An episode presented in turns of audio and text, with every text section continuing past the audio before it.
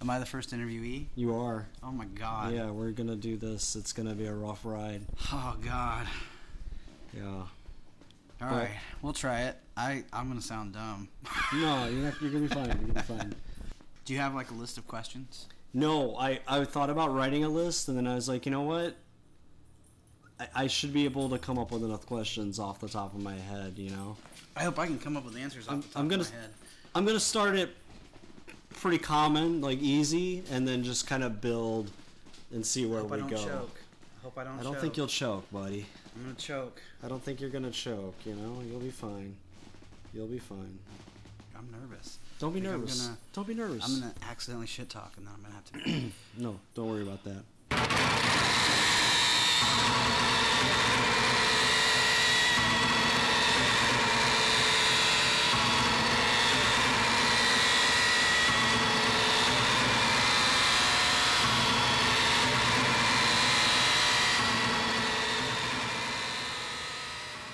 Hello, everyone. Welcome to Harsh Truths Podcast. This is our first episode, so let's get some formalities out of the way. Uh, if you're listening, you don't know who I am. My name is Roman Leva, and I make noise.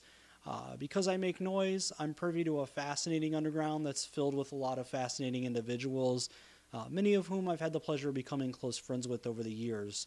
When I first started making noise, I'd come from the hardcore punk scene, and uh, this was a place where that kind of primal catharsis and the uh, emphasis on sincerity and energy over traditional musical training really took precedent. Uh, once I was drawn in and performing and interacting with everyone, I realized quickly that a lot of these folks had incredible stories to tell, but you know, by the nature of what a lot of us do when we perform, those stories aren't always on the surface. So, what I really want to do with this podcast is bring those stories and those people to you, the listener. If you're like me, you probably have tape racks filled with these artists, and you've probably had a chance to sit down and talk with them a little bit, but chances are you haven't had a chance to really dig into their story, what brought them into the noise scene, and what keeps them going, and uh, that's what we're going to try to do here. Our first guest is Matt Reese, otherwise known as Developer from Dayton, Ohio. Uh, this interview and a lot of these first episodes were recorded a, well over a year ago at the Milwaukee Noise Fest 2015. You know, I want to apologize in advance for any quality issues. I'm still learning how to properly use recording equipment.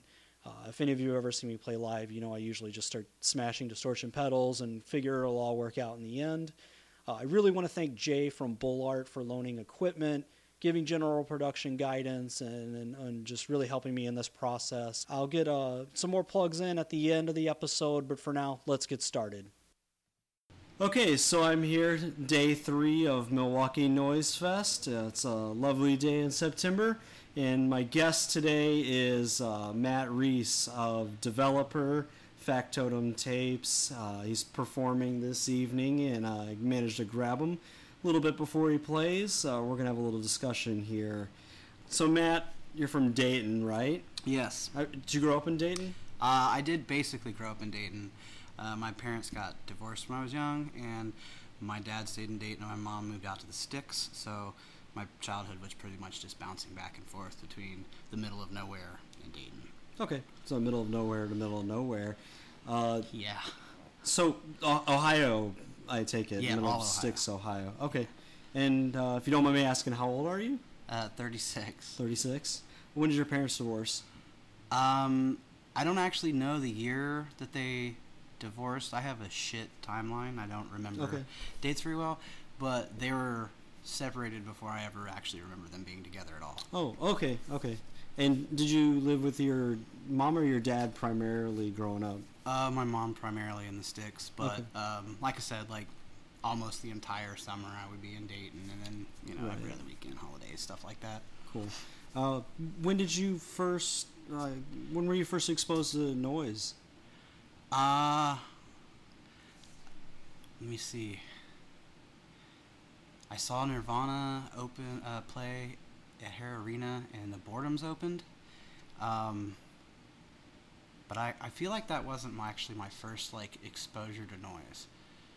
Honestly, me and a couple of friends read a lot about noise and were super interested in noise and actually kind of started to make our own noise before any of us were ever actually able to get our hands on real like somebody else's real noise or whatever Right. um, but it would have been uh, pretty early 90s because like the first recordings i have of myself are like 93 or 95 or something like that Wow. somewhere in there Okay. Um, so let's see. What, well, I guess what what form of music did you like latch onto? Because most most everybody, you know, in, in their early teens or even you know 10, 11, 12, find some kind of music that they're like, this this relates to me. yeah yeah. Um my dad had sort of a weird record collection. He had a, he had a couple of uh, little oddball records in there. And uh, i was always sort of obsessed with them more than than normal stuff that he had. Uh, he had this one paul horn record uh, called inside that was like recorded in the taj mahal and it's just a flute it's like big reverberations and stuff like that so i feel like from an early age i was kind of like i got interested in like sound more than music or whatever um, what was the initial question actually again I, I guess I was just saying like at this, you know, you were drawn to a certain kind of music. Oh, right, right, right. anything, Um, like uh you know like anybody my age essentially uh when like grunge or alternative rock happened it like opened a lot of doors as far as like the accessibility of actually finding other things. Uh living in like small town ohio there wasn't a lot of like uh, interesting spots to find interesting things or whatever. So uh basically my first like real i think loves or whatever was like uh like noise rock, like '90s noise rock stuff, uh, and like industrial music, like the cheesy aggro kind. Right, right.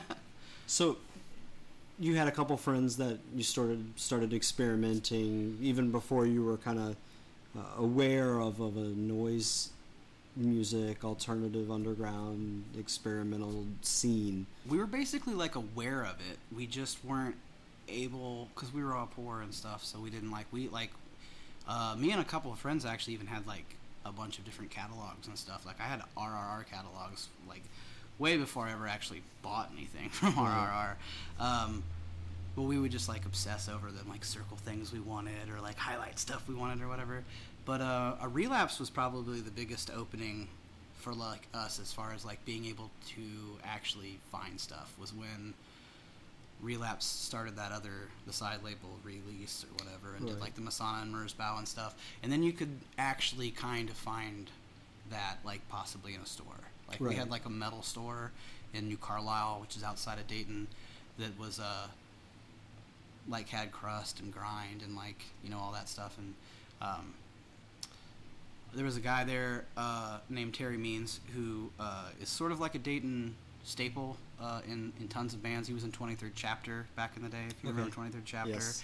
uh, he was in Pawn before that. Um, he was actually he's currently in a band with uh, the bass player from Footbinder. Um, so whatever he's uh, but he was like he uh, he didn't own the store, but he kind of ran the store, and so.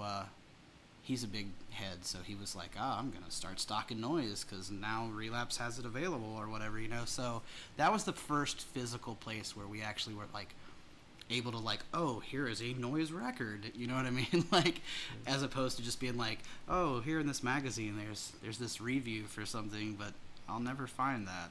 Right.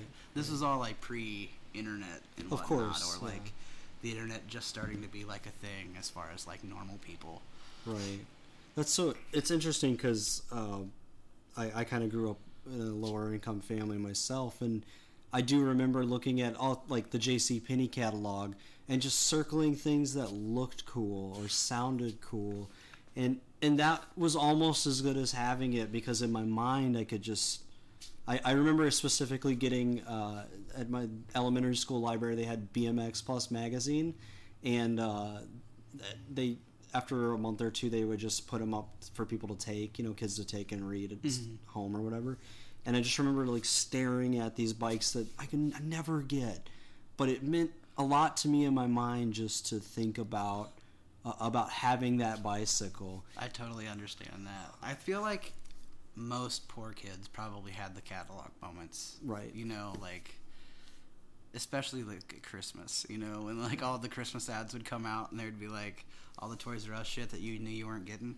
Right, but, right. but you could circle it and look at it and be like, if I had these GI Joes.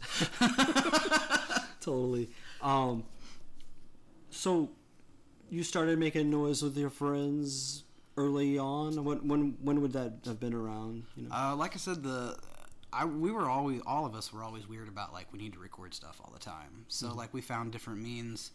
Um, but my earliest recordings I think that I have are somewhere between 93, 92, 93, 94, something Okay. like that. Um, what were you doing on those recordings? Was it was it all uh, immediately like cut up and? Oh God, no. Um, I actually got really, really into um, uh, a movement that happened during that time that was called the isolationism movement. Okay. It was like uh, Lull and Null, uh, Thomas Koner, uh, Final. Most of these things were side projects of other people's. Like Final was uh, Justin Broadrick from Godflesh. Okay. Uh, Lull was Mick Harris from Napalm Death and Scorn. Uh, Null was just KK Null from Zeni Geva.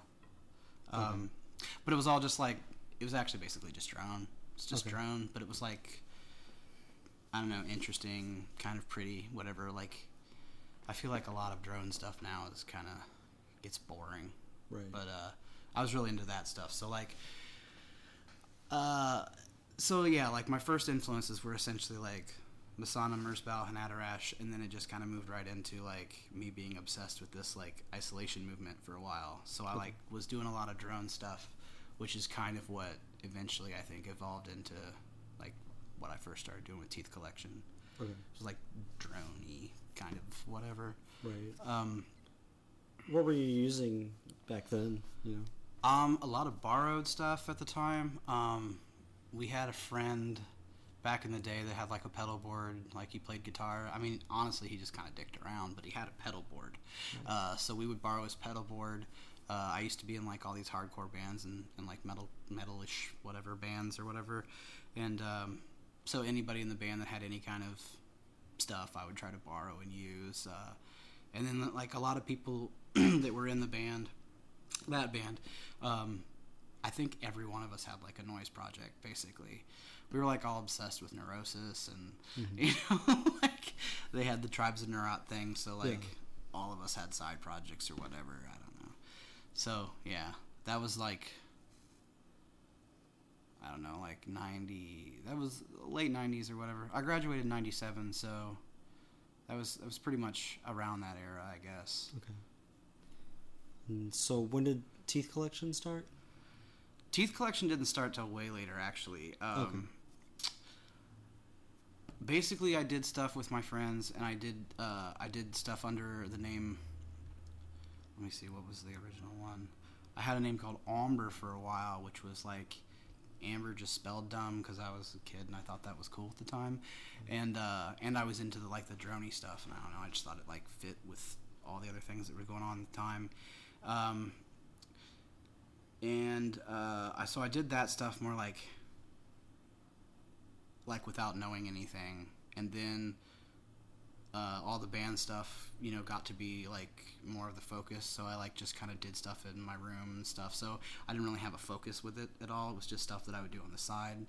Um, and I mean, even having a, a moniker for the first thing was like pointless because like the other guys in the band were the only people that ever heard anything I did. You know. Okay. Yeah. So you weren't playing shows or. No, no, no. Like uh, we would do noise parts with the band and stuff, Mm-hmm. but like as far as like shows and stuff, like no, no, no. There was nothing for that. Like our band being like as as kind of weird as we were, like you know, people didn't really care. You know, it was like no one was into that. You know. Yeah, I mean Dayton has a, especially for punk, has a very specific history that didn't seem to preclude a lot of uh, Yeah.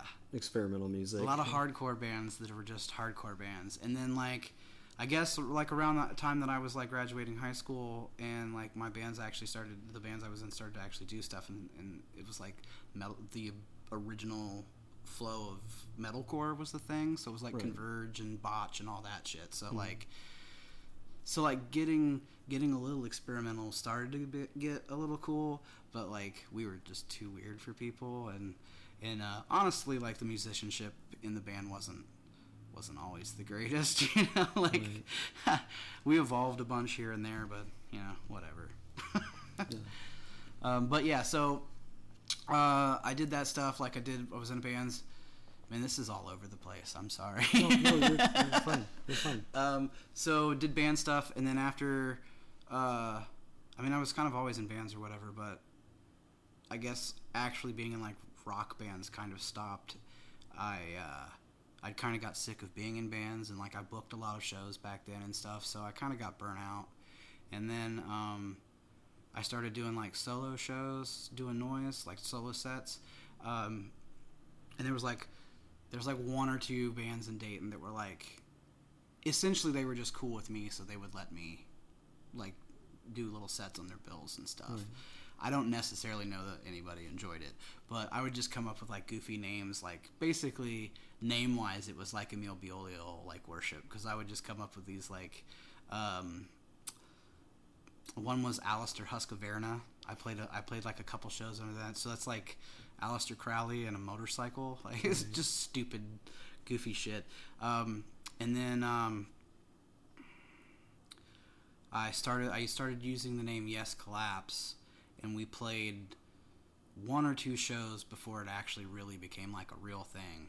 Um, and then like Dan Reiser had, had moved to town or whatever, and me and him and another guy essentially like gelled into what became Yes Collapse, and we played I don't know a bunch of shows, put out some stuff, whatever.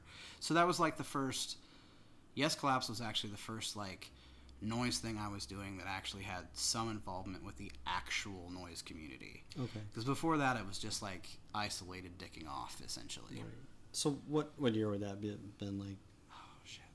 Uh, 2000, 2001, maybe something like that. Uh, Okay. Yeah, yeah.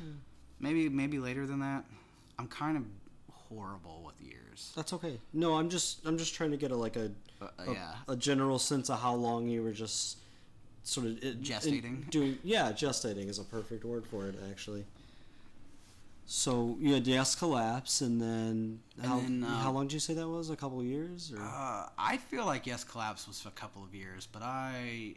It probably was only like two years. Okay. But in my mind, it seemed like it lasted much longer than that, but I don't think it did. and that was with multiple people. right? Uh, Dan Reiser, who went on to do uh, Budweiser Sprite and Glom, uh, he moved to Portland after we broke up or whatever. And uh, Josh Fink, who used to do Plasmic Formation, he just doesn't do anything now. Okay.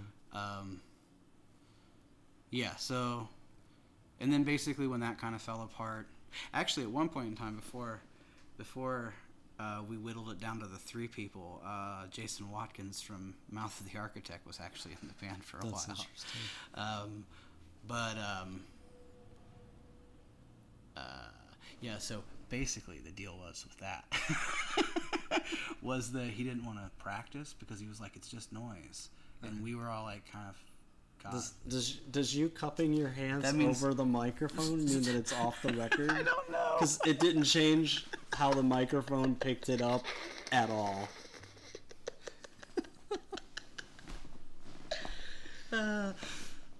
Yeah, fuck it. It's on the record. I don't care. So Jason basically, uh, he just kind of didn't really work out because we had started to like practice and and, and kind of form into something. Okay. And uh, it just kind of didn't work out. But uh,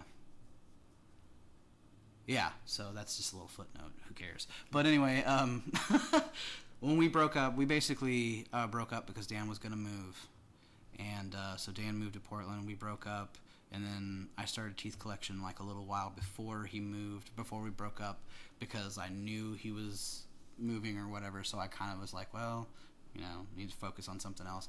And the first, the first like handful of Teeth Collection tapes were kind of all over the place, and there was actually some stuff in that the early Teeth Collection stuff that that really is kind of like developer.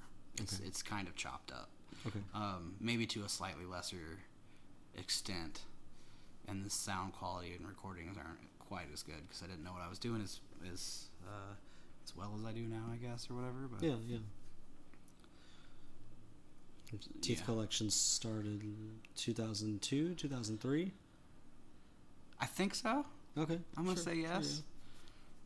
yeah. And so, That yeah, that would make sense because I mean, you did that product for a while. I did do it for a while, yeah.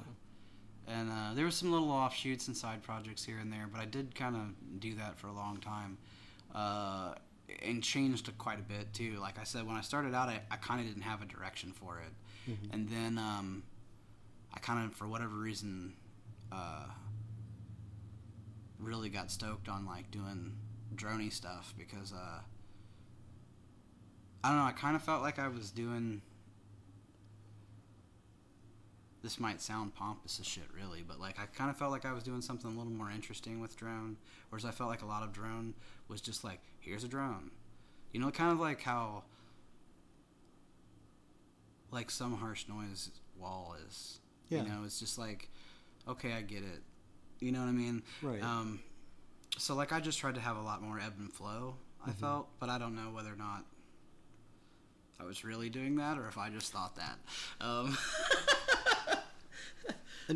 when did Factotum start? When, when did you start putting out your own material? Or um, well, first before I started Factotum, when I was doing Yes Collapse, uh, I started Epicene uh, Sound Systems, which was a um, we were kind of more like a I guess brutal prog. I guess was the term that was getting thrown around at the time. We were sort of a brutal prog label, Okay. which was like uh, you know bands like Flying Luttenbacher and stuff like Okay. that. You know, uh, which we did a we did a ten inch for Weasel.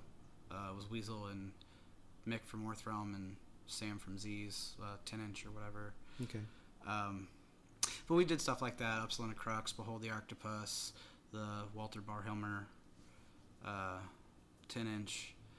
Um, it's really sweet noise rock band, uh, kind of post-hardcore band called Carry On. We did that CD for them. okay, Um, but the more and more, uh, you know, we we got involved as Yes Collapse with like the actual noise scene and stuff. Like, the more it kind of like was like, uh, it sort of made more sense for us to be like focusing more on noise than it did putting out LPs of of these other bands that kind of weren't connected to it, you know, or whatever. So we started this side thing doing tapes and stuff called ESR, which was Epicene Sound Replica. Um, and uh, wow, I put out basically we started Epicene Sound Replica. We did a little bit. Dan moved away. Epicene kind of folded, but ESR sort of stayed around for a little while. And um, I think honestly, I think I did like 150 releases or Wow. something like that on on Epicene. Um, and then like I had a, a life falling apart moment and uh, was just like I don't want to do this anymore kind of thing and folded it. And then uh, quickly realized after I folded it I was like oh I, I do want to actually do this. So uh, so I started Factotum with the idea of it being more focused and having like uh, being a bit more streamlined. Um, though I feel like I've only recently really gotten like the label to like really have a real aesthetic that like fits it and everything um, because it, it now I'm using like black and white art stuff that I do myself whereas before I was using a lot of color photography that a friend of mine did um, and I don't know I, I don't always think that maybe those that stuff didn't always work as well as it you know whatever I don't know I just think it looks the black and white stuff looks better I Yeah. think, whatever I mean, I'm a big fan of the black and white. yeah, stuff, yeah, me too. I mean, like, I don't know if it was like a, a, a lack of self confidence or something that I didn't use my own stuff at 1st Mhm. but uh, I don't know. I just kept trying to use his stuff, and then eventually, I would slowly put like a thing or two out where I used my own artwork, and then I don't know. Eventually, I guess I was just like, well, I don't know why I'm not just doing this myself. Yeah. So, Do you are you firmly entrenched in doing it black and white now? uh, I think I am Okay. actually. I, I I noticed recently that I tend to only do black and white, and it was when I was doing uh, the double cassette that it is almost all in color.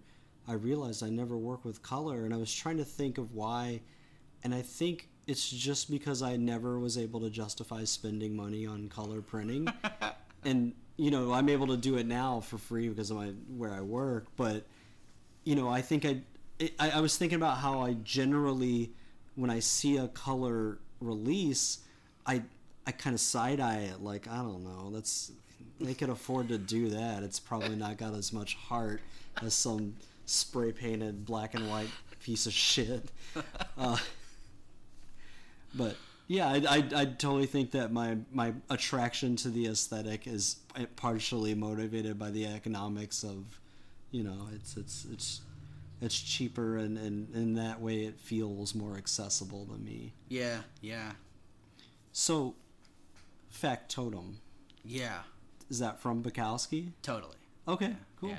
A big Uh, fan of Bukowski? One hundred percent my favorite writer. Yeah, Yeah. that's great. he's a he's a fascinating writer for sure. Yeah. Um, Bukowski actually always kind of uh, reminded me of a massively exaggerated version of my father. Okay. Um, like sans all the womanizing. Okay. Uh, my, that was kind of my dad. Like he was like sort of like a super depressed drunk. I Hmm. mean, functioning alcoholic, but you know, just extreme depression and and not dealt with Okay. basically. Was that really apparent, like when you were growing up, or Yeah. yeah, it wasn't Yeah. like a, a thing kind of hidden? Uh, no, not at all. I mean, like, yeah, no. My dad, like, uh, my dad had this square in the kitchen. Basically, we jokingly called it his grid, uh, because uh, just the way the kitchen tiles are or whatever. And there was this like one square in the corner of the kitchen where basically he would just like lean on the kitchen counter and hang out by himself in the kitchen and drink beer, like all night. And uh, so yeah, the depression was pretty pretty obvious, you know, Yeah. because you know, drinking alone, sitting there by himself, like contemplating things. I guess I don't Mhm. know. Uh, yeah, I don't know. Some of the childhood, some of my childhood was a little dark. I guess I don't Yeah. know. I mean, I I tend to find that's relatively common with a, a lot of artists that I respect, and I think that that has to do with identifying with my own childhood. Um,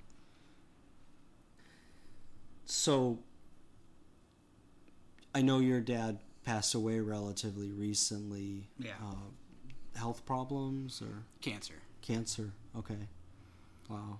Yeah, which kind of came sort of a little bit out of nowhere. Um,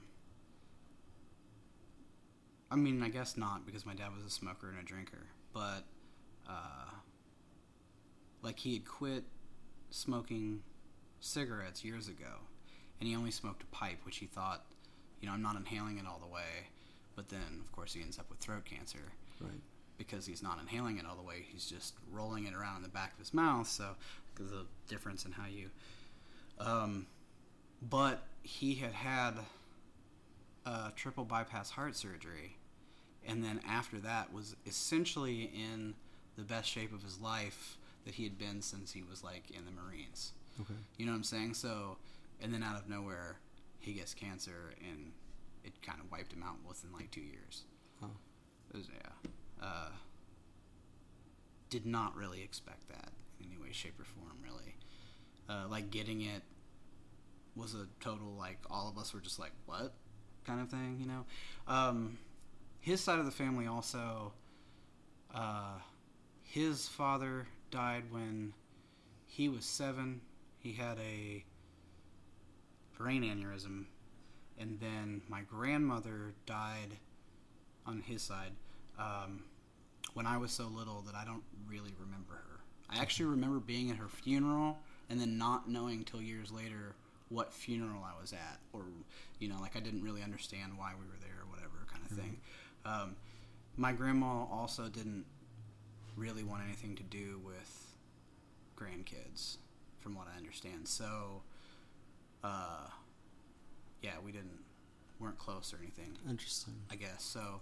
Um, So generally not like a very tightly knit family. no, my at least my, extended wise. my dad's fam oh, on both sides. There's all kinds of craziness. So on my mom, on my dad's side, he has three had three brothers. Um, all of them but one are dead now, and the one that's still alive is the one who lived life most unhealthily, as odd as that is. Um, but all three brothers never moved out of the house they were raised in Interesting. until they died, or Mark was forced to leave because they repoed the house after the other uncles died okay. uh, and we never saw them. Hmm. Like they were never invited to anything, or maybe they were at one point, but they never came. So, um, and then I have an aunt too, who's still alive, and I haven't seen her in years, and she lives like around the corner from my mom. Oh wow. Um, but yeah, so we don't. I don't. I just either side. There's been no closeness. Like my mom, my mom on my mom's side, my mom and my grandmother uh, had like massive falling out when I was like a little kid. So we stopped seeing her for a while. Um, so like, um, and then like on my mom's side, she has one brother named LeBron, who also, when I was a kid, was killed in a trucker accident. He was a trucker. Um, and then his kids both became like a total mess, like drug addicts, essentially. Um, I mean, they both actually have reined it in now. They both have kids and families, and they're actually the only cousins I have that I give a shit about, honestly. Um, and then she had another brother named Dick, uh, which his name is the most fitting name a man could ever have because he is a fucking asshole. Um, but he has like money, um, and our family just their family just doesn't talk to us, Mm-hmm. basically. So basically, it's either everyone's dead or complete estrangement on both sides. Interesting. So now I basically have my mom and my brother, and that's it. Right. And, And you and your brother live with with your dad, correct? we did, yeah. Okay. um, towards the end, like we both had to move back in to kind of like help take care of him and stuff. Right. And then, um, and then financially, we both we inherited the house or whatever, so we actually both live together still in that house with, Right. uh, and my girlfriend lives there. Um, but we, because we inherited the house, and then you know it was like financial situations because of already having lived there and stuff. So now we're kind of both stuck there for a while. So yeah, I don't know. I don't know what the future holds for that. Right. um, growing up, were you were you very close to either of your parents, or it sounds like, given their re- relationship with their family, I don't, I don't know how that transferred into your Um, relationship with them. we were very close. Um, like I'm, I'm I'm still close with my mom to a degree, but like we're just very different people. Mhm. So um, I was honestly I was I was closer with my mom or my dad. Um, but my dad, like I said, my dad was less like a dad and more like that super cool uncle that gets you shit faced for the first time. Okay. I mean, uh, I, I can't relate to that, but I know right. I know what you're getting at. Right, like he he was more like your buddy than Right. he was your dad. Like so uh Yeah, I don't know. It was weird. And then I had a stepdad also who was like a fucking redneck that I couldn't stand. So Mhm. yeah, I don't know. It was weird. Yeah. My mom and dad actually um stayed fairly good friends though, like even though they divorced. Mhm. And I, my dad always had a lot of like pent up anger, I think, and frustration about. I don't know if it was necessarily about the divorce specifically, or if it was just like Catholic guilt Okay. um, because of the divorce and like you know feeling like a failure or whatever. Mhm. Um, totally forgot what I was. Were you raised Catholic? Uh, no. Uh, my dad actually would often say in my childhood that he was a born again pagan. Um, and my mom, I don't know what my mom was. My mom was like a Protestant, I think, or something like that. Okay. Um, but uh, their whole thing was that they didn't really want to like force religion on us. Interesting. And then, uh, so we basically had like no religion. Mhm. Um, and which is the funny thing is, is that now as an adult, my mom like gets weirdly religious with me at times, and I'm just like, "You missed that boat, man." Right, like, right. like I can't relate to any of that. There's no fucking guy in the sky. That That's that's interesting though, because especially like in rural America, you know, religion is sort of just a given. I think it was more my dad's move than my than my mom's. Okay. Um, because my dad, my dad was pretty like anti, you know, a lots of things. He was uh, super left wing, uh, uh, kind of progressive thinking to a degree, I guess, or whatever. Um, I mean, he's the one that made me weird, you know. I was I was about to ask, do you think you inherited that kind of like sort of antisocial, not not in a negative way, but like a Um, actually, I think I inherited anti-socialism from him in a negative way. To be Okay. completely honest with you, because it, it actually it, it like it sucks, and it's now like a thing that I don't even know how to get out of. Mhm. Uh, I actually find a lot of difficulty like having conversations with people I don't know. Um, I just get like really quickly nervous. like actual like I I am an anti I, I meant like anti society, but you're you're Oh. speaking antisocial.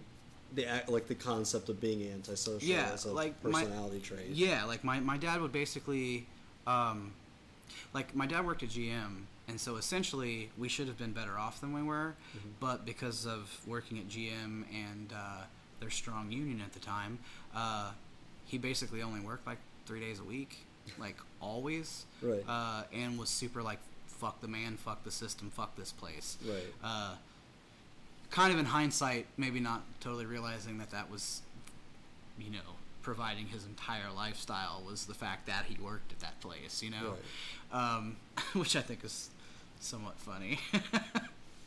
uh, but yeah, like um, he basically would just like work, go home, drink, go to sleep. You know what I mean? Like uh, he, he kind Very- of hated people, to be really honest with you. Like until he retired, he retired and then he got a job, like a bullshit half-ass part-time job as a janitor, um, at uh, a nature center near Okay. our house called the Aullwood Nature Center or whatever, and that was like like a massive life changer for him because like he was basically where he had been working in a factory where he was surrounded by like people who were essentially all Republicans. You know what I mean? And then he starts working at this like nature center where everyone's obviously super left and like it was like he somehow finally realized like, "Oh, I don't hate people. I just hate a lot of people." Right. You know?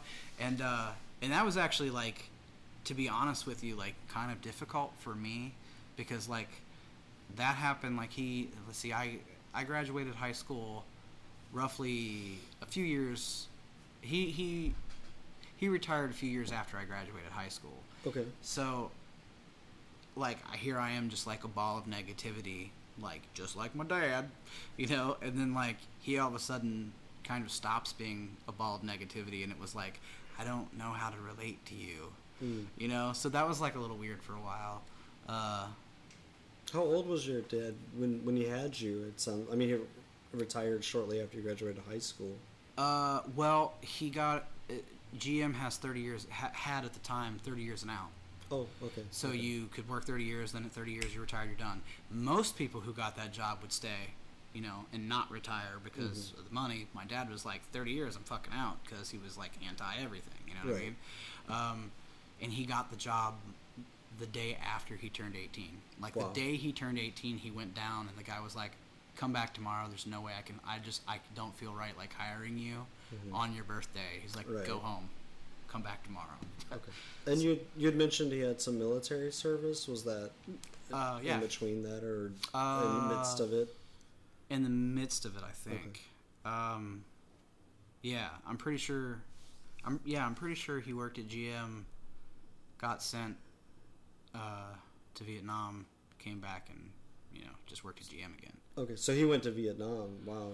He did go to Vietnam. Um, everything about his Vietnam experience, as far as we know, is sketchy. Like like he never really shared anything about that with us ever. Okay. Uh, he, I mean, he would tell us like party stories, like you know him and his buddies getting drunk, or like you know dumb things that they did when on their off time or stuff.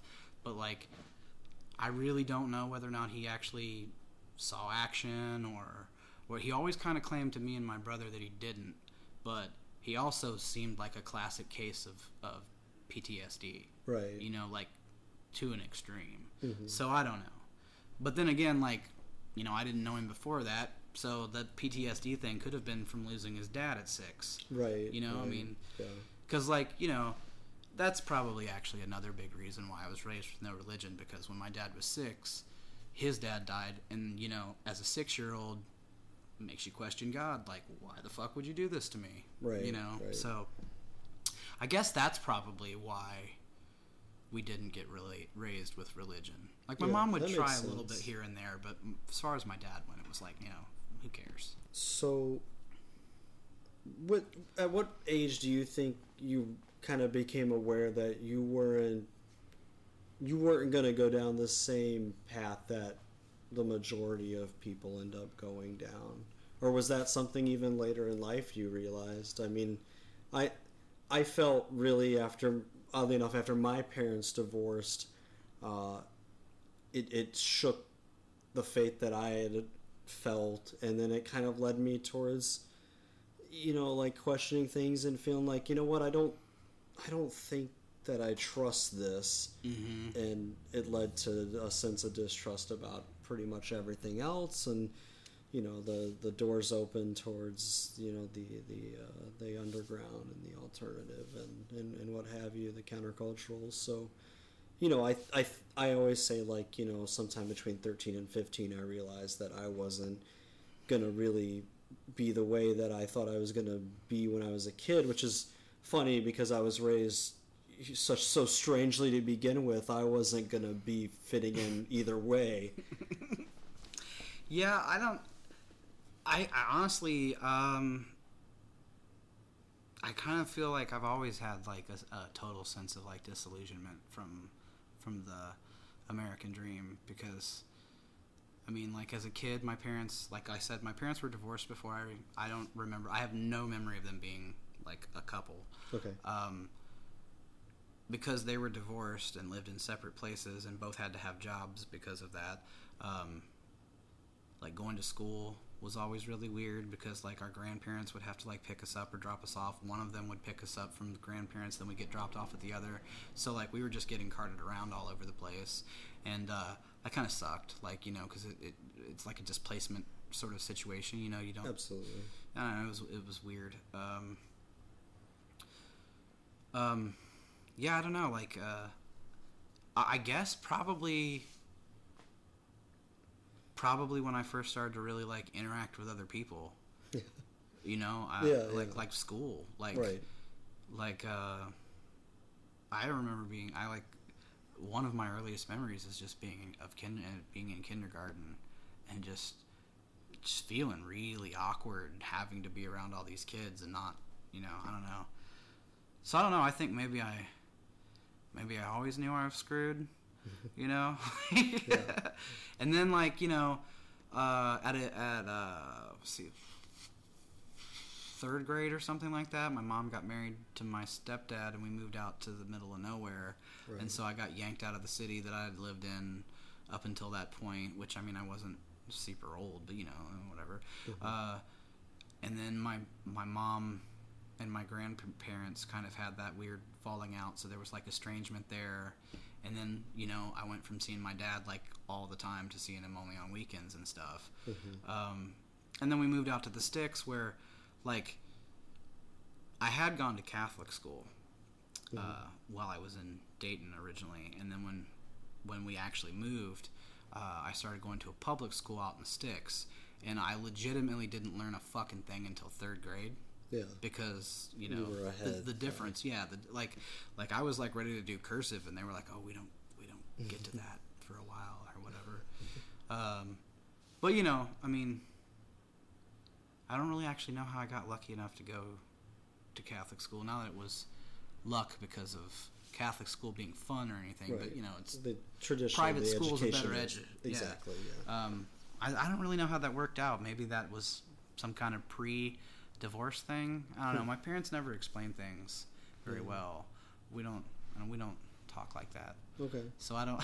there's a lot of gaps and stuff where I don't really know why Right. why certain things happened and Right. Yeah. um, but yeah, like I don't know. I just um, that was really awkward getting pulled out to the sticks, Mm-hmm. and then like like everybody everybody just seems so fucking stupid to me, and I was in like third grade, you know, Right. because I don't know, like just the difference between the how laid back it is in the country and and the way people are raised out there and the way it is in the city. You Mhm. know, like it's not that even like Dayton's like a big city or anything like Right. that, but, But there's like still a marked difference. it's pretty between the two. massively different, yeah. Yeah. And like I just felt like all these all the kids were like real stupid and like uh they were just all like kind of hillbilly-ish and like it just I didn't understand. and so like um I don't think I had a friend at that school from 3rd grade till like middle school. Well, Like like a friend that I actually would hang out with or anything like that. yeah. that. Did you read a lot when you were a kid? Do you read a lot now? Uh, I actually um, I have massive, massive dyslexia. Really? Uh, yeah, I did not know that. I have insane dyslexia. And there's another thing that they've come up with a name with now, and I can never remember what the name is, uh, which I have, but they didn't diagnose me with it as well back then because they didn't have a name for it. But it's like dyslexia, but it affects you with numbers. Okay. So I have that too Okay. which I have that worse actually. Um, like I mean, it's not like I can't do math or can't read or can't write because I can, but uh, like when I was a kid, anything that started with the word with the letters th, that was they were all the same word. Okay. So the, there, there, them, that, all the same word. Okay. Like I, my brain just couldn't process the difference Okay. or whatever. So it's a lot better now or whatever. But um, um, I kind of have like a little ADD, so like it's hard for me to like really focus on Mhm. reading like whole books or whatever. Mhm. But uh, magazine articles and comic books and you know whatever and uh. I mean, I do. Re- it's not that I don't read books, like, No, but uh, I understand. like I've I've read every every Bukowski book, but um, right. We were talking about that. uh, but yeah, I just I was uh, I kind of always wanted to be like a, a more voracious reader because my dad was always reading when I was a kid. Okay. But um, just like my brain wouldn't really let me. I couldn't focus enough to to like read like whole books unless I like was forced to. Essentially. Okay. No, the, the reason I ask is just because you know, ten, it seems like when you're uh, a bit of a loner as a kid or as a, teenager, as an adult, you tend to find something you sort of uh, escape into. And I know, like when I was a kid, as soon as I learned how to read, uh, I realized very quickly I could just escape into whatever I was reading, and that really helped me when I was trying to avoid acknowledging how weird my my childhood was. So it it made it really easy to just del- dive into reading, and and and then I think when I got older and that kind of wasn't cutting it anymore, music was just as easy to just jump into. It was essentially drawing for me. Really, Uh, yeah, my dad was like a, uh, a painter a little bit. Uh, he actually used pastels the most. That Okay. was his like medium of choice. Um, and then my uncle, not uncle, I have like my dad's best friend growing up. We Okay. always it was like my uncle Ken, but he's not actually related to me. yeah, yeah. Um, Ken was actually always around more than anyone in my actual family, Okay. as far as like ext- extended. Uh, and my uncle Ken is a painter and is brilliant. Like it, his work kind of rips off Francis Bacon a little bit, okay, but if you have the ability to rip off Francis Bacon, That's- you know what I mean? uh, yeah. So like art was always around. So like uh, drawing was kind of my escape or whatever. okay.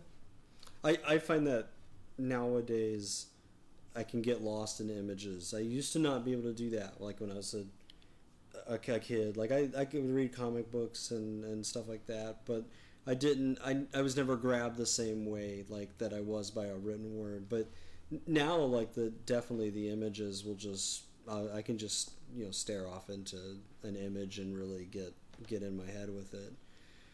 So that's interesting. Um, I find it interesting that you know you, you're talking about you know you had this kind of physical displacement as you're growing up, going between your mom and your dad, and uh, you know, you're talking about you have like a you know with the with the the dyslexia and the number issue, it's almost like you have a sort of a mental displacement thing going, and then you with the ADHD, you're you know here here here here, and then if I had to put a descriptor on developer, I think it would be something along those lines. You know, it's you know cut up cut up music in general tends to have that feel to it, but you know, really with with developer, you you get that sense that like you're never in one place very long. You're moving in a lot of different directions very fast. Uh, when so that was my introduction to, to to let's talk about developer a little bit. So you did tooth teeth collection for a little while. Uh, when did you start? What what what led what what ended up taking you from teeth collection to developer? I actually started developer before I stopped teeth collection, um, because uh, teeth collection, like I said, went through a couple different phases, and uh, I slowly started to like uh, stop using effects, and then eventually I stopped using amps, and it would just be like there was like a couple tape decks that had like built-in speakers, and then I got to where I stopped using those, and then it was entirely acoustic, like using the banjo as the source and all that stuff. Um, and I kind of got to a point with that where I sort of felt like I've painted myself into a corner. Like, where else am I really gonna go with this after it's completely acoustic? You know, Mhm. like uh, other than just continue to do like free improv stuff, which I do do. I just do with other people.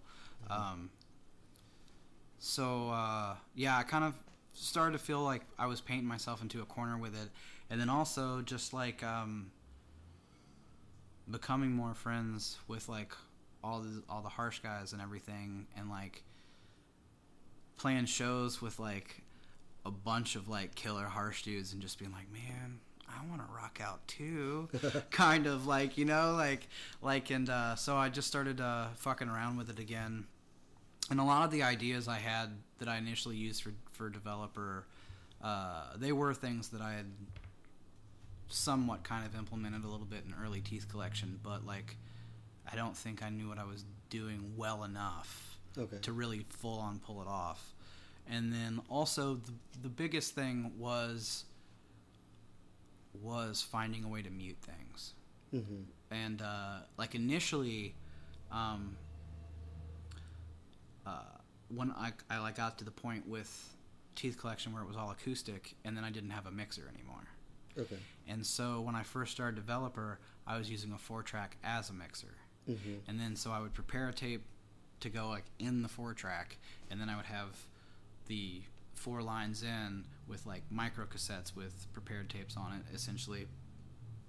Uh, and then I actually got to where I started getting like splitter splitters to put in, so each each line would have two micro cassettes instead of one, so Mhm. it was like eight uh, instead of four. Um, and I was basically just using the, uh, the the the switch to go from like the four track tape to the mute to the line, and that's how I started developer was using those as the as the mutes or whatever. Um, and then after Footbinder started, um, the guitar player from Footbinder had a friend that worked at some place where he, because of working there, he could basically get stuff at cost.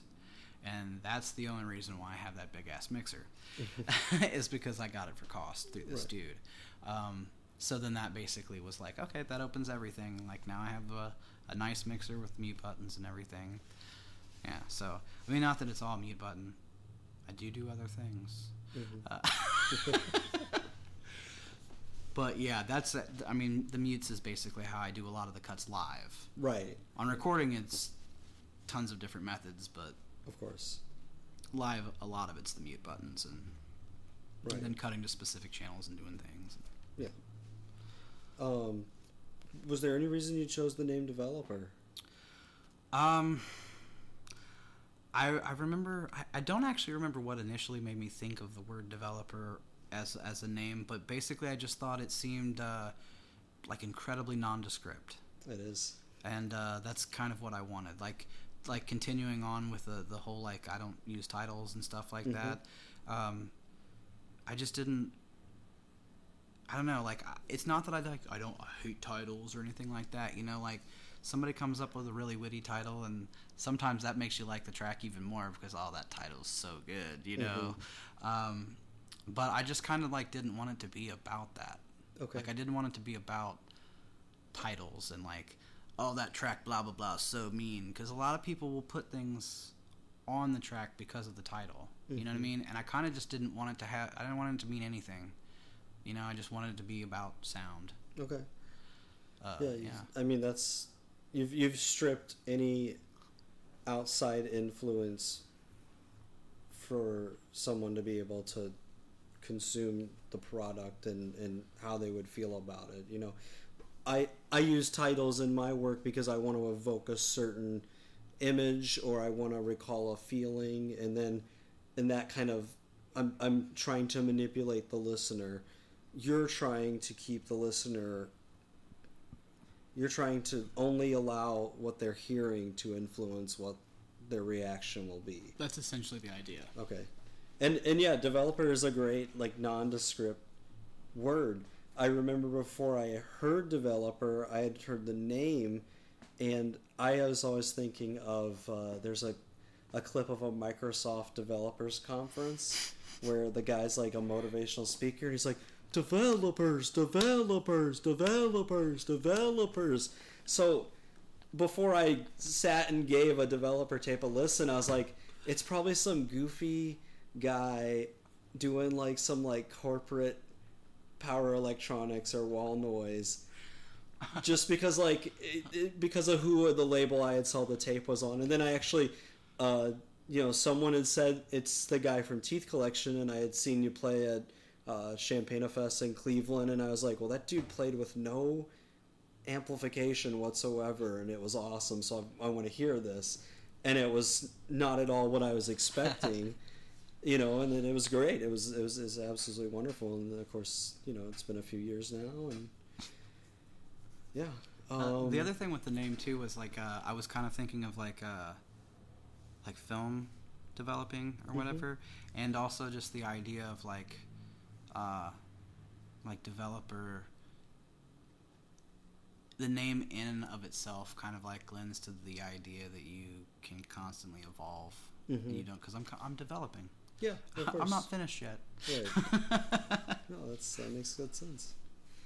And now you have like tonight developer group. You're you're you're the maestro for you're pulling many strings. Uh, you're making mini puppets dance uh, for your your twisted little puppet show here. Uh, this is what the fourth or fifth live one. Uh, So it it might be like the sixth. I don't know. Okay.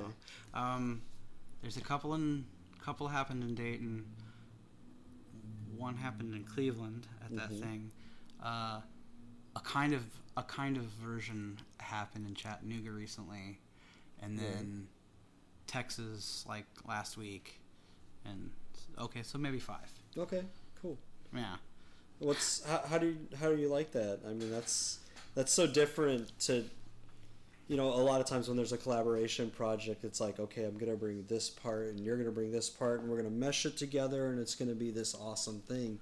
Whereas you're like you're gonna do what you do, you're gonna do what you do, you're gonna do what you do, and I am going to control how this gets presented. Essentially, yeah.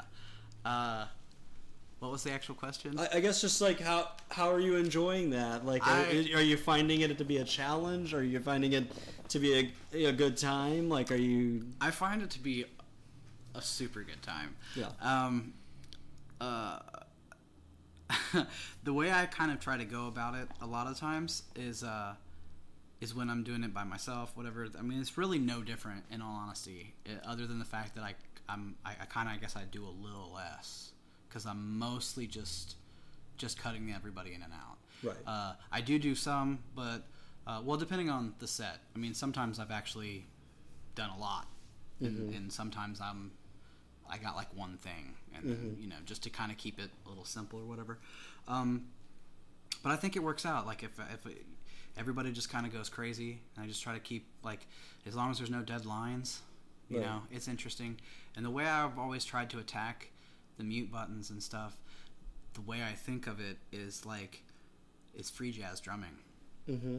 and so like my cuts i kind of think of in my head i'm like playing like a like a crazy free jazz drum beat Right. in my head with my fingers i'm just tapping it out Right. and uh so yeah um i don't know it's worked out really well every time um i i, think the the key is just to not not do it with anybody who's not super solid Right. you know try to have solid people uh involved or whatever Yes. Yeah Like a man in a sumo suit. yeah like a man yes like peter j woods in a sumo suit singing about balls or something That- right yeah, he's just yelling about balls. balls, Yep. yeah yeah That's- So- yeah That's a high note in the, in the high note. podcast. So, when you were doing Teeth Collection and you were kind of interacting with the harsh noise scene in Dayton, which is huge. I mean, you got Luke and Being and uh, his brother, with Diaphragmatic, and uh, just a lot of heavy hitters. yeah Um, was that did that scene kind of that scene kind of just grew and while you were participating in the noise scene there was that you know just kind of sprung out of nowhere or did Um, basically, it was uh, it was sort of continual hard work of a lot of people. Um, I, I can't say. I, I guess I gained a little bit of clout, like as Teeth Collection. Like once I started doing like the quiet stuff. Mhm. So sometimes when people would come through, they would like request that I play or whatever. So and then um, Jono, who doesn't live there anymore. I don't know if you know Jono. Jono used to be in Tonight Golden Curls. okay He does like vaporwave or something now. I don't know. He does like I- I, Mhm. don't know what he does now.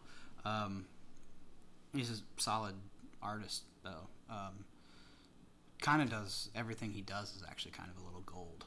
okay Um, and he may or may not have been involved with the people who like invented like Witch House and Vaporwave and things like that. I don't I don't Okay. understand any of that shit, but right right uh, so Jono and um, his girlfriend at the time, Katie uh, Annabelle, who's from Cannibal and Mandible back in Dayton. Mhm. Um, uh, the two of them had a house that they called Acid Fever, um, and Luke basically. Well, I think Luke actually moved to Dayton, and they got the house with Luke, so they had the house Acid Fever. So it was Luke, Jono, and um, and Katie like brought a lot of people through playing at that house.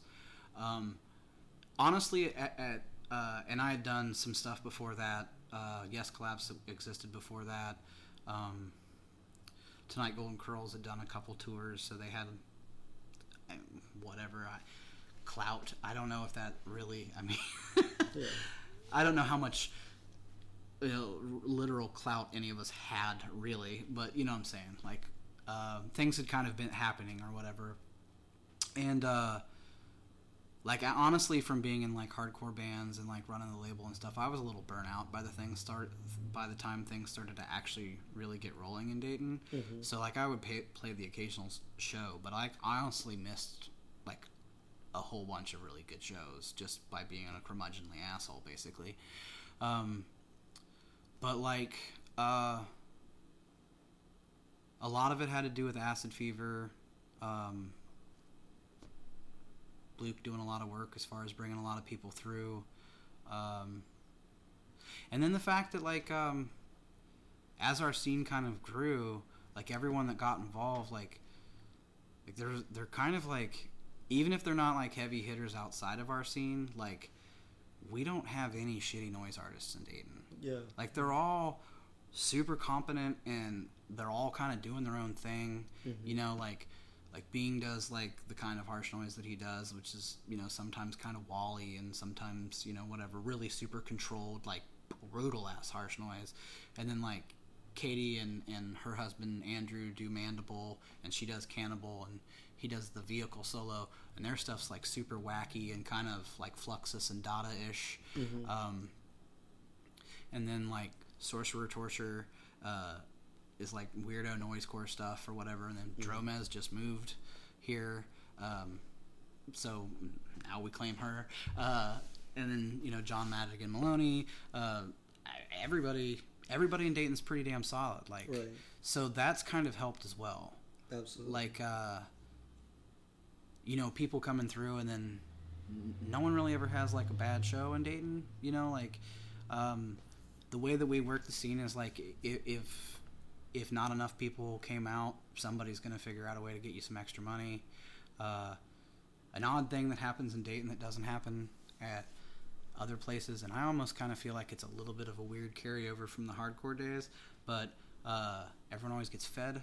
yeah. You know, like not only do the bands get fed, like everybody gets fed. Like there's always like a, a full on meal for everyone present, which is weird.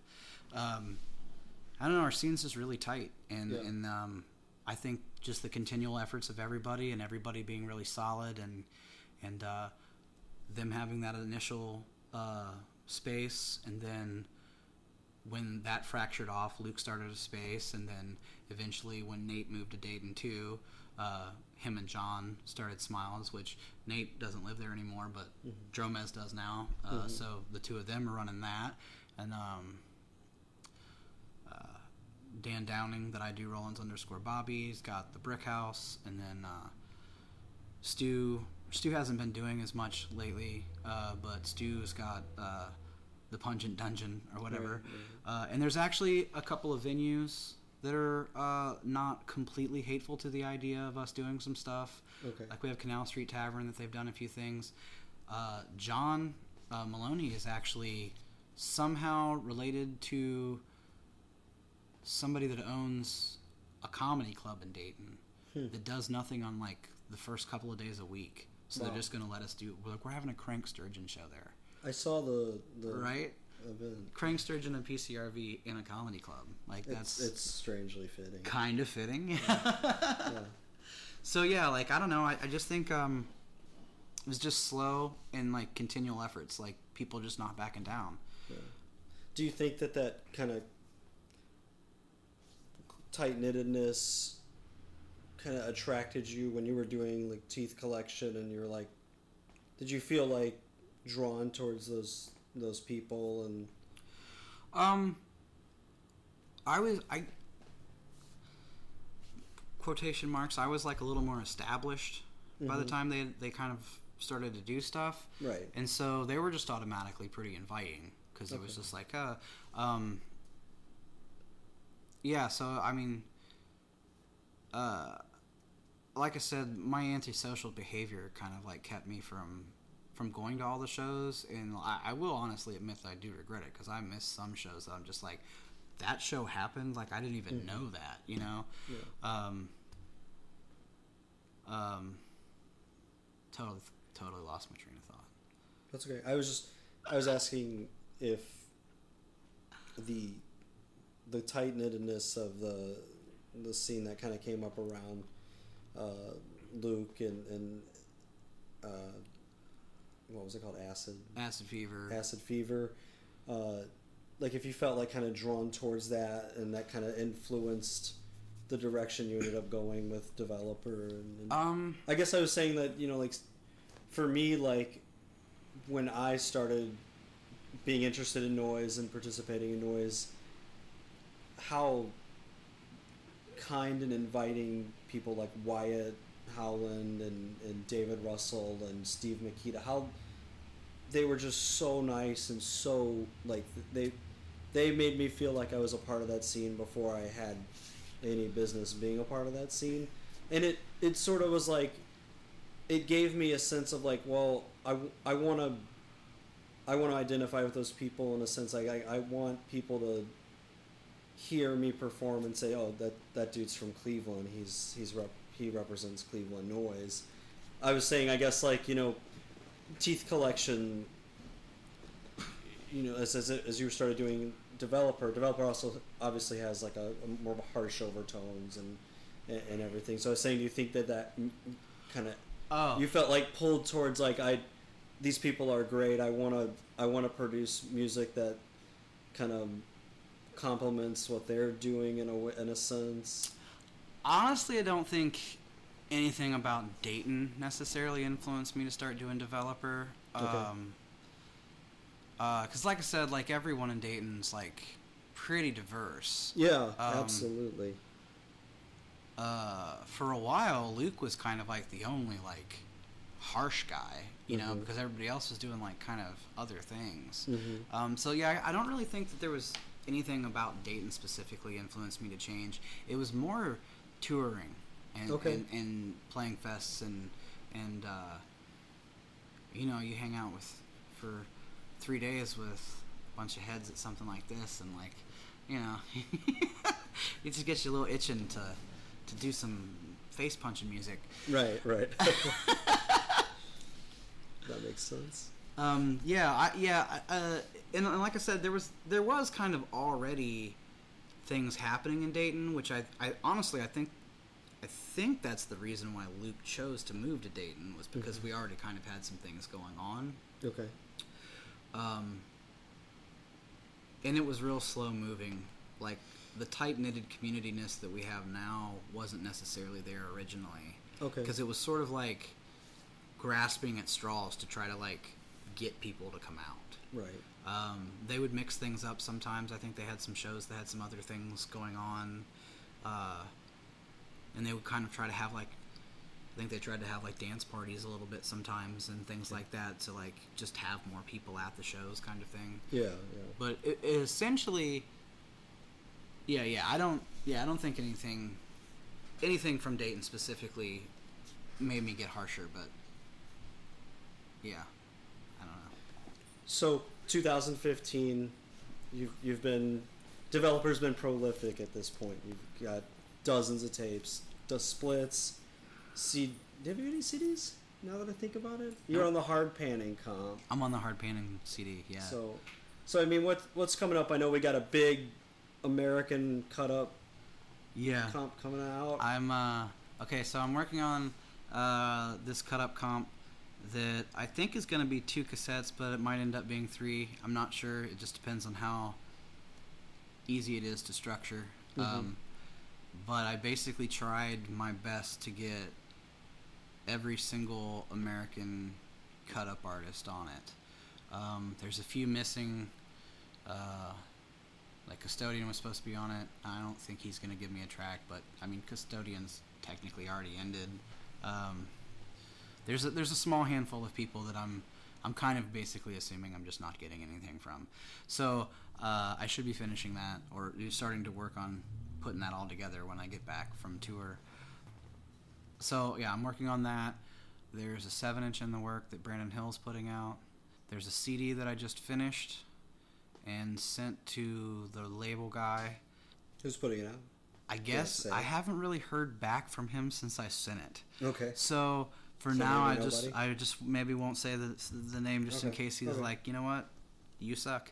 Uh, so uh, If you're listening to this person, you will be a fool for doing that. uh, so you got a seven inch coming up on Star Relations. yeah, uh, a possible CD coming out on a label a label in New York.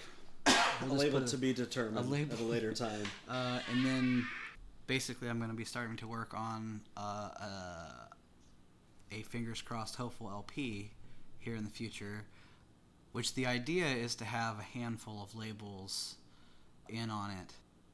Kind of in the future, I, I'd honestly kind of like to move more. I mean, I, I love cassettes, so I don't think I would ever like stop doing cassettes. But I would like to move more into the future of having like slightly more substantial releases, like you know, you know, like vinyl or uh, actual CD or whatever. Right. I don't really know whether or not that actually adds any legitimacy to anything, but I mean, I, I think it would make me feel like it added some kind of Yeah, I- legitimacy. I was having this conversation with with my partner about you know just it's it's not so much. I'm not. I don't want to put out a release on on vinyl or or pro CD because I feel like other people need to recognize that It's more like I just want to be able to say, I did that. I've accomplished that, and it, it's just it. It symbolizes a, an, a level of accomplishment similar to going to Europe and, and or playing like a big out of out of state or out of country show. It's like I did this. It's it's, it's more for my own personal pride Yeah, or uh, sense of accomplishment. a lot of that definitely Yeah. is is is on in me as well as well. Like yeah, I just uh, yeah, just just something to make you feel exactly accomplished, like you accomplished something. Yeah. Like that's that's basically kind of. Like I said, I, I don't think I would ever actually stop doing tapes, but I, I definitely would like to kind of move more into more substantial releases. Sometimes I feel like my uh, social skills uh, put a little bit of a wrench in that sometimes because I'm I'm not really good at kissing anyone's ass. I'm not Mhm. really good at like talking people up. Uh, Yeah. even if I like really really like an artist, like if I don't know them personally, I'm not gonna go out of my way to say, "Hey, I really like your shit." I wish that I kind of could do that kind of stuff more, but like it's Mhm. just sort of not in me, and that doesn't that's not helpful. I certainly understand. Yeah. Yeah. I mean, that's kind of what sort of this podcast is for me is is a way to further expound upon people that I do have personal interactions with and kind of say like I dig your shit. so, you know, developers main project, you've got Rollins underscore Bobby with Daniel Downing Jr. Uh, I mean, you've got a lot of different projects. I, I, I guess I, you can touch on whatever you want to. One of my favorites is a new one is MP5 that you do with Luke uh, Tandy of Being, and it's got a very like Japanese harsh noise from like the late '90s feel to it. I love it. Yeah, our, our basic goal when we got together was to, was was '90s harsh noise, Japanese harsh noise worship, and uh, so hopefully, uh, hopefully we're we're coming close. You say nailed it, I'll I'll take it. uh, uh, yeah, so MP5 schedule wise, uh, me and Luke don't really get to get together that often, you Mhm. know. So that's probably honestly the project that I actually get to do the least out of Mhm. all the other things, little extracurriculars that I do. Are you still doing Footbinder? Uh, no. Okay. Um, that basically the it just people didn't other people didn't have time Okay. basically, Yeah. so it sort of fell apart. The guitar player uh, from High Rock or from Footbinder still plays bass in High Rockin', which is pretty killer math rock band. I don't know if you've ever checked them out or anything. They're pretty killer. Uh, they're signed to Sick Room. Um, uh, so yeah, so um, I do Contrarian sometimes with Stu, which is like retarded noisecore, basically us being dumb. It's super fun. Rollins underscore Bobby with uh, with Dan, which is it's kind of like developer time stretched. um, it's a bit more like I guess we focus a little bit more on the like textural, textural, but it's still basically the way we do it is still kind of cut up. It's just Mhm. it's a different manner of it. Um, and also, I was recently recorded. I don't know what it's actually going to end up being. Supposedly, they want to do an LP, but I'm not sure what's going to happen. But there's enough for an LP and other things. But I recorded in a studio in Kentucky with uh, Wasteland Jazz Ensemble. Uh, but we did this big version of it where uh, Ed and Brett, uh, the drummer and guitar player from High Rockin', were both in it. Ryan Jewell also played drums, so there's two drummers.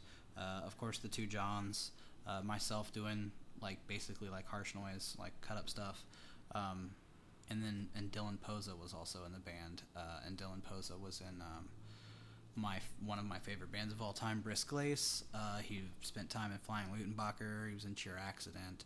Uh, so like the fact that he was involved, like kind of like was mind blowing for me. Um, and we recorded uh, in the studio in Kentucky. That's uh, Jim Marlowe from Tropical Trash's studio. They're like a Load Records band or whatever. So yeah, um, eventually at some point in time, that stuff's supposed to see the light of day. Awesome. I'm not really sure what's going on with any of that. Uh, I'm sort of a resi- residual member, so Mhm. Uh, yeah, I think that's kind of everything that's going on right Yeah. now. Yeah. You recently did a zine of your of your artwork, and you did a sort of a collab one for the the Rollins underscore Bobby tape, or was that a CDR actually? Uh, there's two. Uh, we did 2 I've different zines. Both of them. So now I'm, Okay. that's right. We did. We did, I did the malignant slumber zine, which is uh, the initial one. Uh, is all my stuff, um, but I've kind of decided to turn it into like a compilation or uh, an anthology or whatever. For the, Mhm. I'm gonna do a second issue, possibly more. Um, and you're supposed to be in that. PCRV is supposed to be in that. Luke's supposed to be in that. Constrain's supposed to be in it. I feel like I talked to a couple of other people, but my mind is sort of blanking out a little bit. Uh, uh, circuit wound. Okay. Um, so yeah, that's actually already kind of shaping up. Awesome. Uh, I've haven't asked him yet, but I've been meaning to ask Omar to be in it too because Cool. his stuff's so good. Yeah. Omar Um, from No Dreams and Right, right. Yeah. Uh, machismo. yeah, Machismo. Are you gonna be so you're doing a little more with the with the print? That's Yeah. awesome.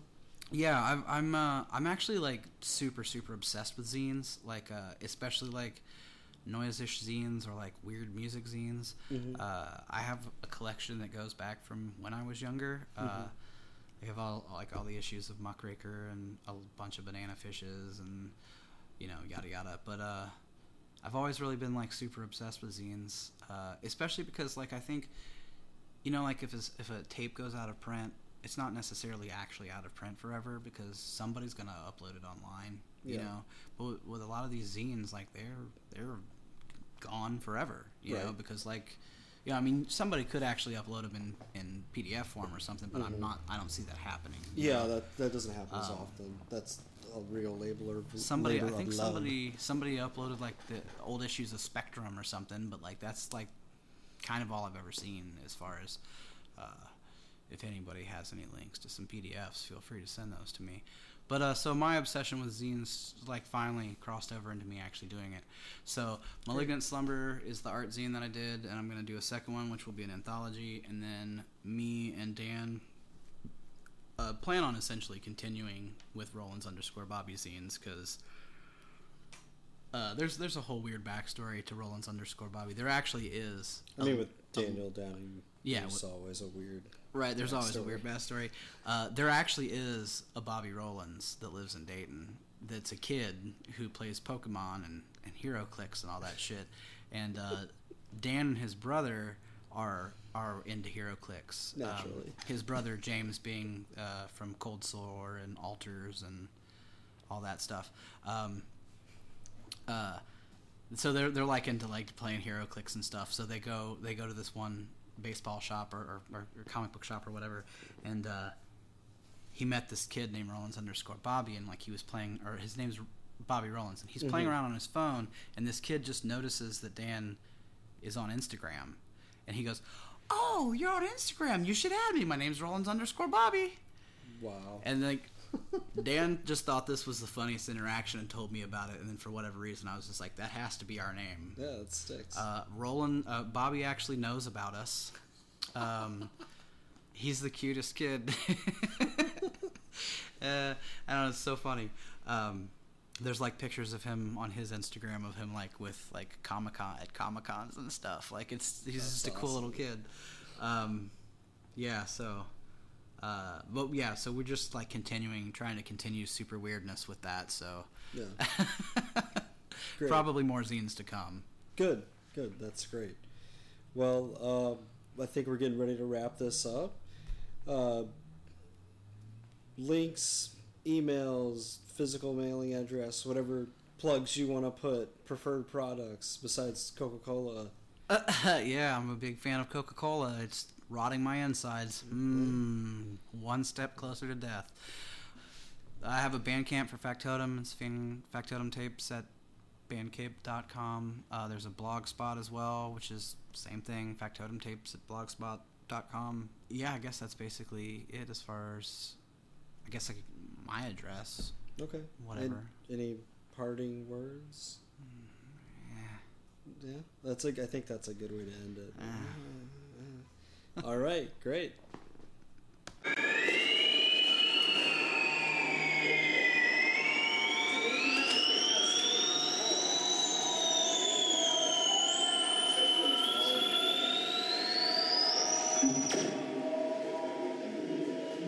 Hi.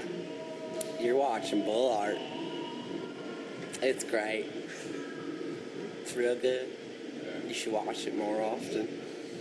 Next time you're bored or you're not doing nothing, you should go on Bull Art. It's a blast. Was that a good commercial for you? All right, everybody, that about wraps up the very first episode of Harsh Truths podcast. Before I get going, I want to say a very special thank you to Jay Bullard.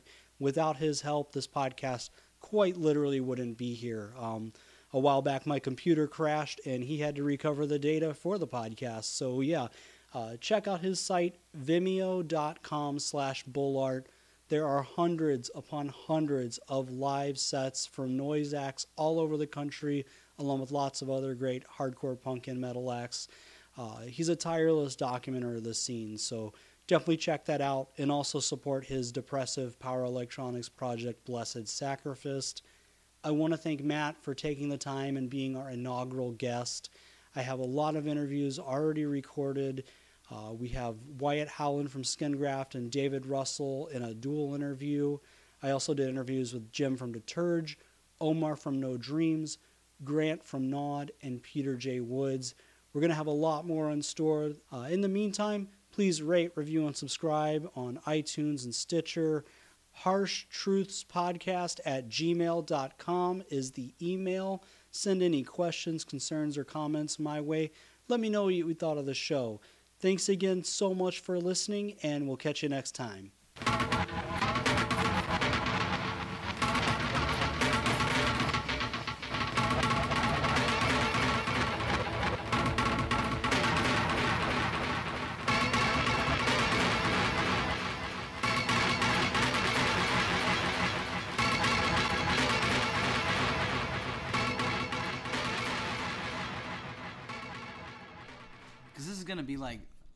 Marc Maron of noise interviews, right? Yeah, yeah, basically. Yeah, similar style. I'm gonna cry. you might. We're gonna have a heart to heart. Fuck, it, it's so sensitive. Ah, oh, god damn it.